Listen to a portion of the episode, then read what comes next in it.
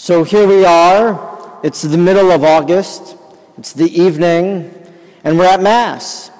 And we're here really because Mary shows up and enters into this summer day for us as we celebrate this feast of the Assumption, as we contemplate that great love that God had for Mary and Mary had for God, that as Jesus was ascended into heaven, that the love that he had for his mother and his mother had for him, almost as if they were attracting so much that then at the end of her life, that love assumed her into heaven. This is the mystery that we celebrate that Mary was assumed body and soul into heaven. And it just shows up right in the middle of our summer month. But isn't that the case with Mary that oftentimes she simply shows up? It's very evident in our scripture readings tonight. In our first reading from the book of Revelation, the entire book of Revelation is the vision that St. John has as he sees the heavenly realm. He sees so many different things going on in heaven. And in chapter 12 that we heard tonight, he sees this woman who has a crown of stars, who's on a throne, who is waging war between a dragon and her. And that's Mary. Some scholars say it's not Mary, maybe it's the church, maybe it's Israel, but as we read it tonight on the Feast of the Assumption, our mind is drawn to the idea that it's Mary. And so she shows up in the middle of this vision, in this middle of the book of Revelation, shows up there for St. John. In our gospel tonight, Mary shows up, that she had this annunciation moment that the angel comes to her and announces that she's going to be the mother of God, but even more so, that God had worked a miracle in the life of Elizabeth, that she who was old was now with child. So Mary sets out in haste, and she goes, she shows up unannounced, unexpected. She shows up at the doorstep of Elizabeth, and there they greet one another with that greeting we still use in the Hail Mary today. She simply showed up. Elsewhere in the gospel, it's true as well.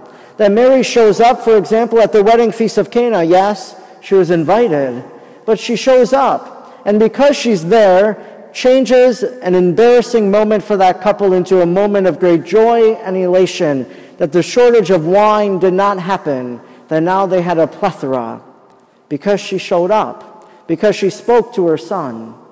And at the foot of the cross, as Mary followed Jesus through the moments of his passion, there she is showing up there that the love that she has for her son and the love that Jesus has for her, that he entrusts her to the care of John and makes her the mother of all believers, that she becomes our mother.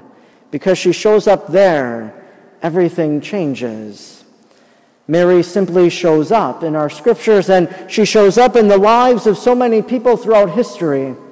For example, tomorrow, as we celebrate with the Feast of the Assumption at the Shrine of Our Lady of Good Help, thousands of people will come because Mary showed up in the life of Adele and gave her a mission to go and to teach. She changed Adele's life simply by showing up.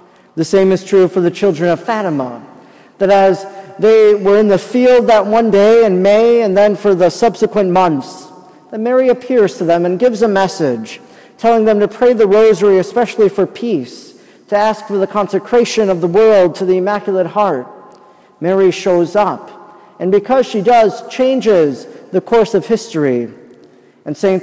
John Paul II felt that so much that on May 13th of 1981, when he was attempted assassination occurred in the Vatican, that he believes Mary, on the feast of that anniversary of the apparition, guided the bullet and saved his life. Mary showed up in Fatima and showed up in his life, and Mary shows up in our lives in simple and ordinary ways.